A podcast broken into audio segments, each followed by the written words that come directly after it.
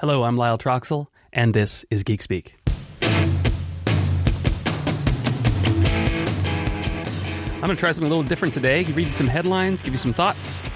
It's not a full episode, but I thought it's been a while.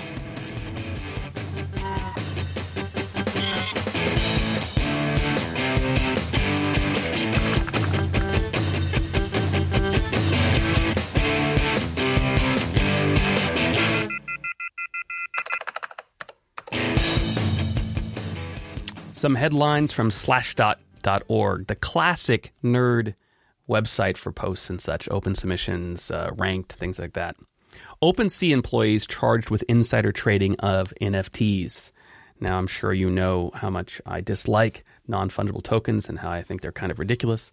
Um, I urge people not to be in that place at all, um, but that's just me. But U.S. prosecutors in Manhattan on Wednesday um, decided to indict uh, an OpenSea employee. Now, OpenSea is a large market for online for non fungible tokens for NFTs, um, and he was indicted for insider trading.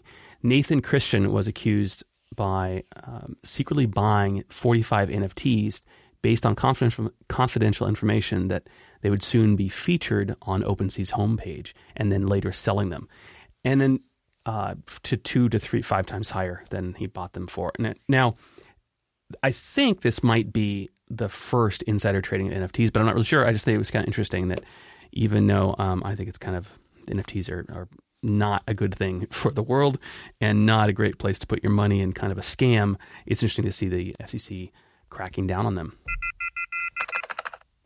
We also see a, a group of renowned technologists have joined forces to urge U.S. lawmakers to crack down on cryptocurrencies industry, making the first concentrated effort to counter well financed lobbying uh, by blockchain companies.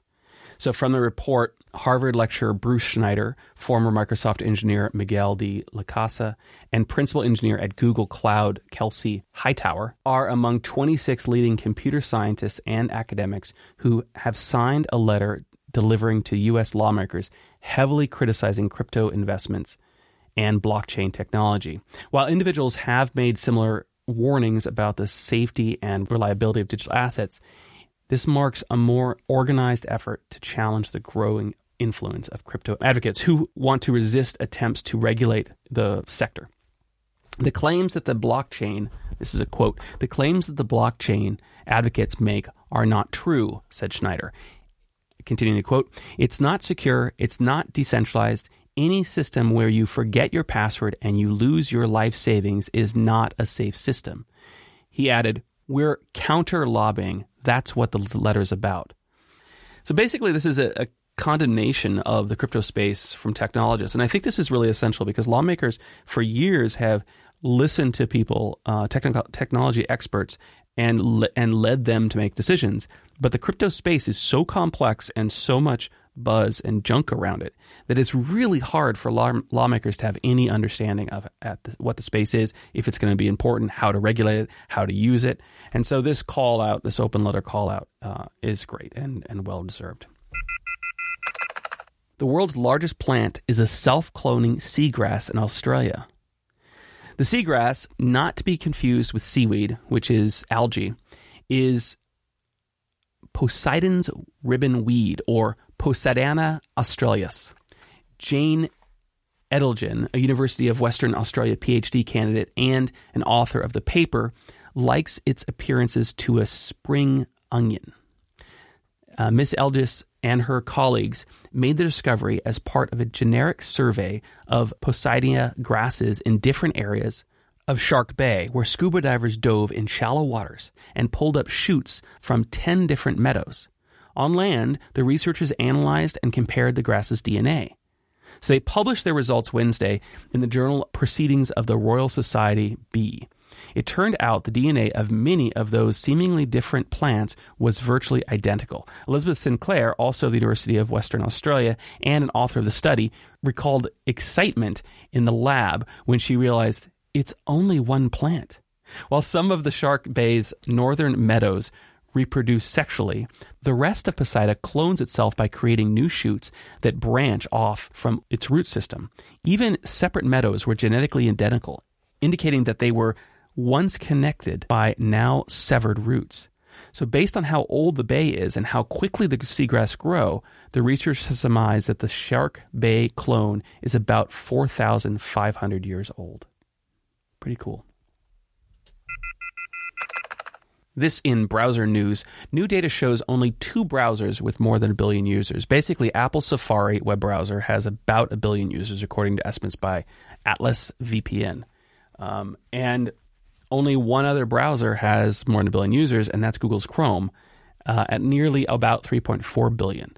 So Chrome leaves Safari in the dust, but it's important to note that numbers include mobile users and not just desktop users. So likely all Apple phones effectively are using Safari. And I'm not sure if the Safari so the browser if you're using Chrome for example I use Chrome on my on my iPhone but if you use Chrome on your iPhone what you're actually using is a wrapper that Google makes that does the tracking and other things and user authentication sign in so you can keep on being logged in the browser and also bookmark syncing and things of that nature. But the actual uh, engine inside the phone on an iPhone, any web view, if you will, anything that actually renders the page and comprehends the HTML and the JavaScript and CSS and actually makes the web page viable and rendered, that's actually all the same engine, which is the Safari engine in mobile. So when you make an app in the Apple ecosystem and you put it on an iPhone or an iPad, the actual browser itself under the hood is Safari, and that's been happening for a long time. So I'm not sure if this study includes all of the Chrome browsers, if you will, as Safari browsers on an iPhone. But that doesn't really matter because almost everybody uses the standard default that comes with the with the phone, and that would be Safari. So it's it's likely, highly, highly likely that almost everybody with an iPhone is a Safari user, and therefore that's why that count might be a lot higher.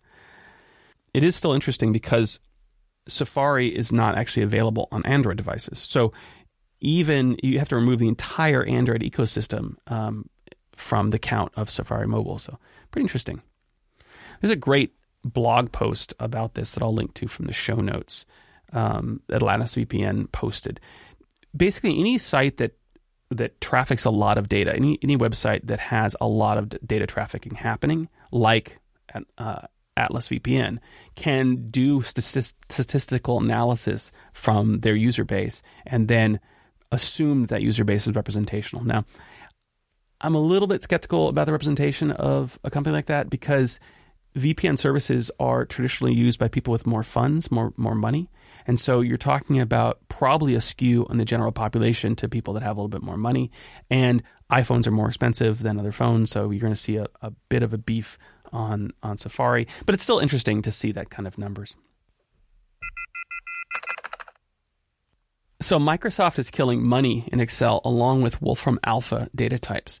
So Excel, of course, the famous Excel spreadsheet. I mean, basically the Kleenex, if you will, of spreadsheet software.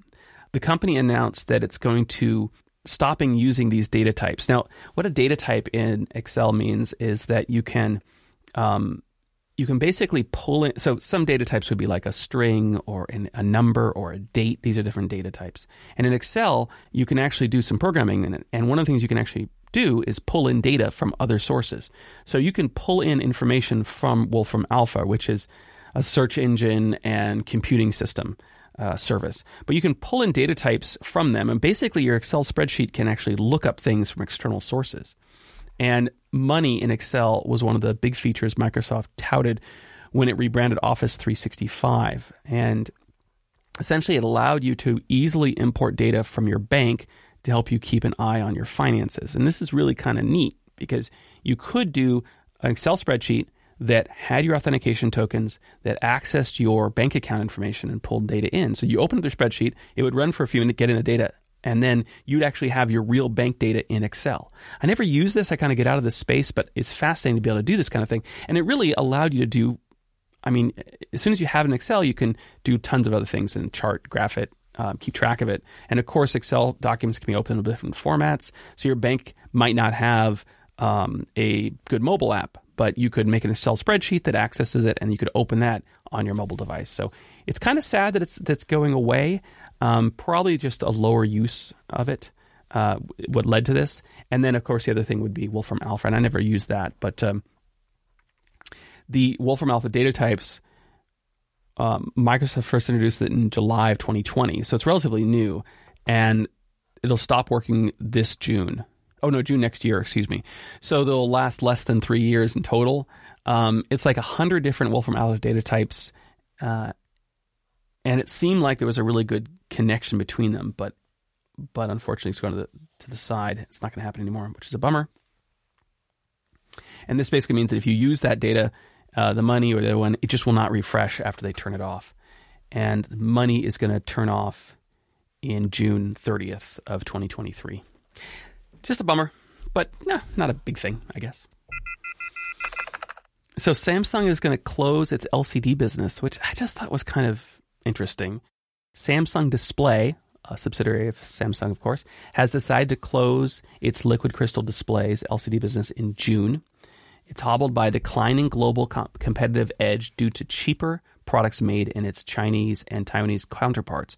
According to Display Supply Chain Consultants, DSCC, a U.S. market research firm, the average price index of an LCD panels measured against 100 in January 2014 fell to 36.6 in September of this year. So quite a bit of a, a decline in the average price. This figure has dropped farther from the record low of 41.5 in April of this year and 58% lower than the record high of 87 in June of 2021. Samsung Display will no longer produce LCD, LCDs used for large TV screens and focus instead on manufacturing organic light emitting diodes or OLED and quantum dot QD displays. The employees of the LCD business are expected to be transferred to the QD business. So the employees of the LCD group will just go to the quantum display uh, group, which makes sense because unlike OLED, uh, quantum dot displays are much more similar in the manufacturing process to LCDs than OLED. So it doesn't make sense that you'd move the same people over to the quantum dot business part of it. The display affiliate was first formed in 1991 as an LCD business arm under Samsung Electronics. It does make sense. LCDs have reduced in price a lot. One of the things I've also noticed is that, and this is maybe just not important to the general uh, consumer base, but as a electronic hobbyist and stuff, the small LCD um, home maker space has just exploded. It's really easy, and OLEDs as well. It's really easy to get small displays and oh, and uh, e-paper displays as well that you can program really simply. So they're fun to play with, um, and it's just been neat to see the price drop.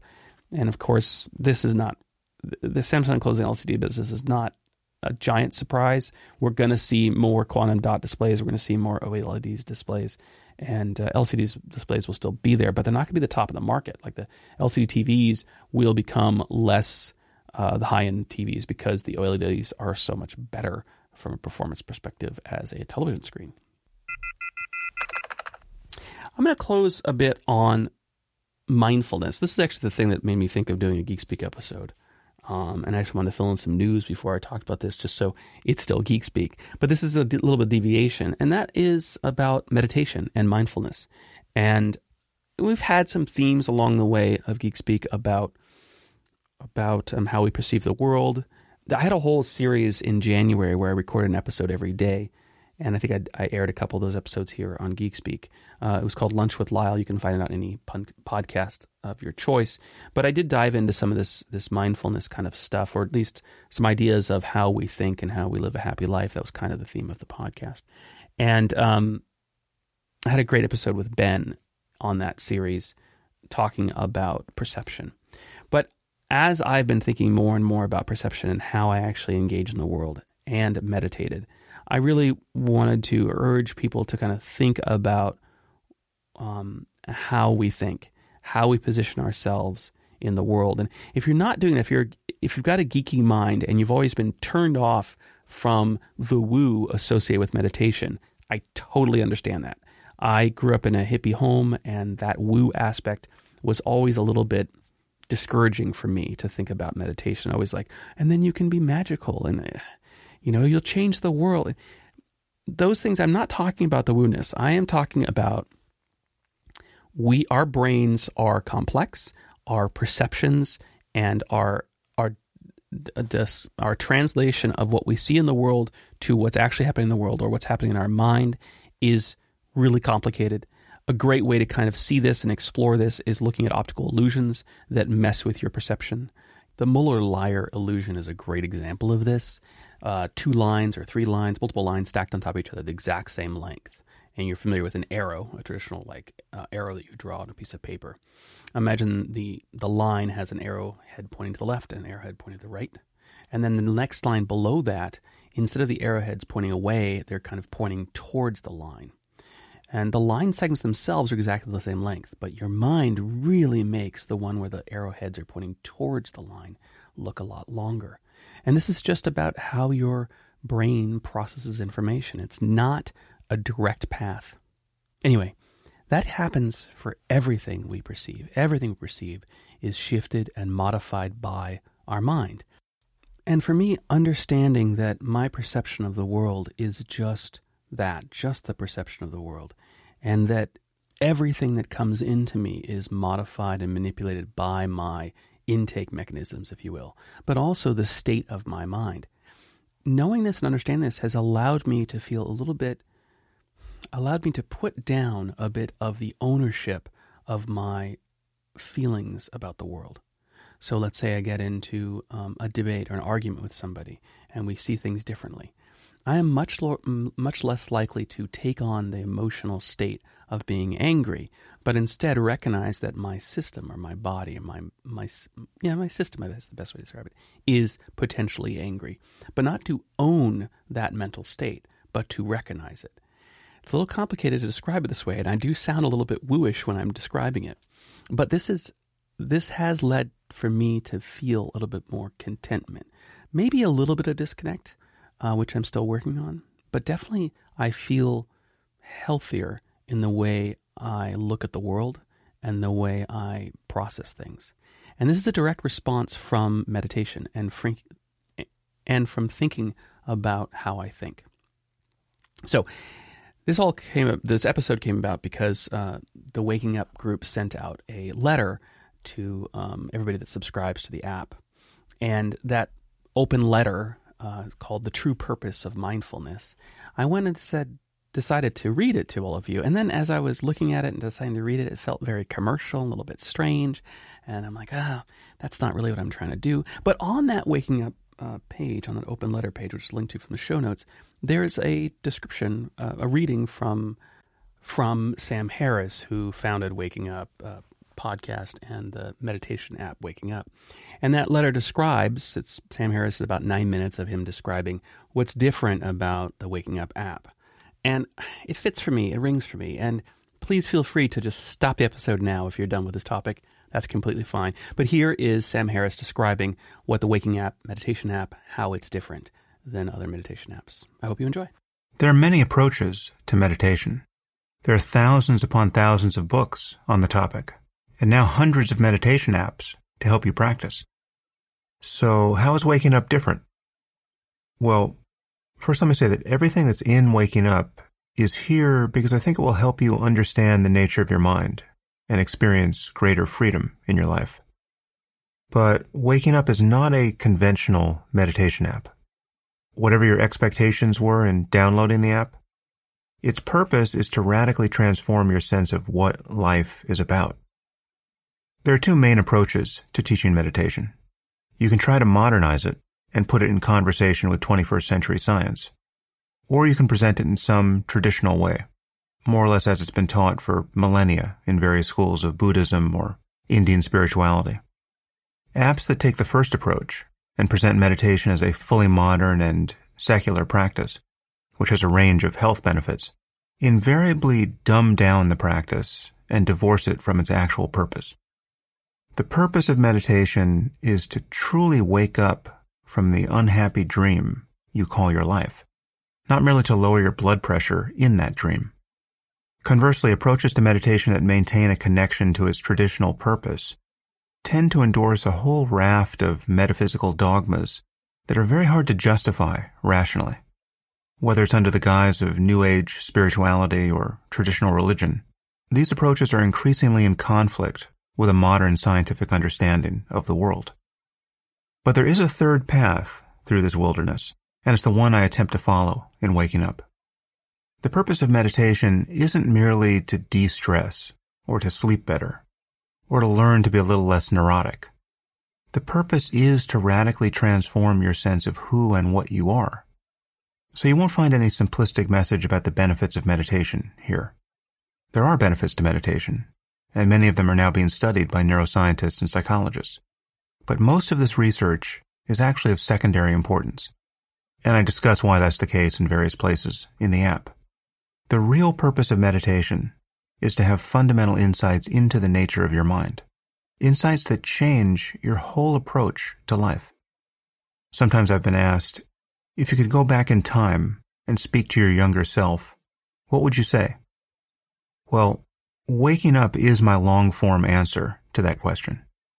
And while the app is appropriate for people who have never meditated before, the truth is I'm also teaching things that I didn't understand even after having spent a cumulative year on silent retreat.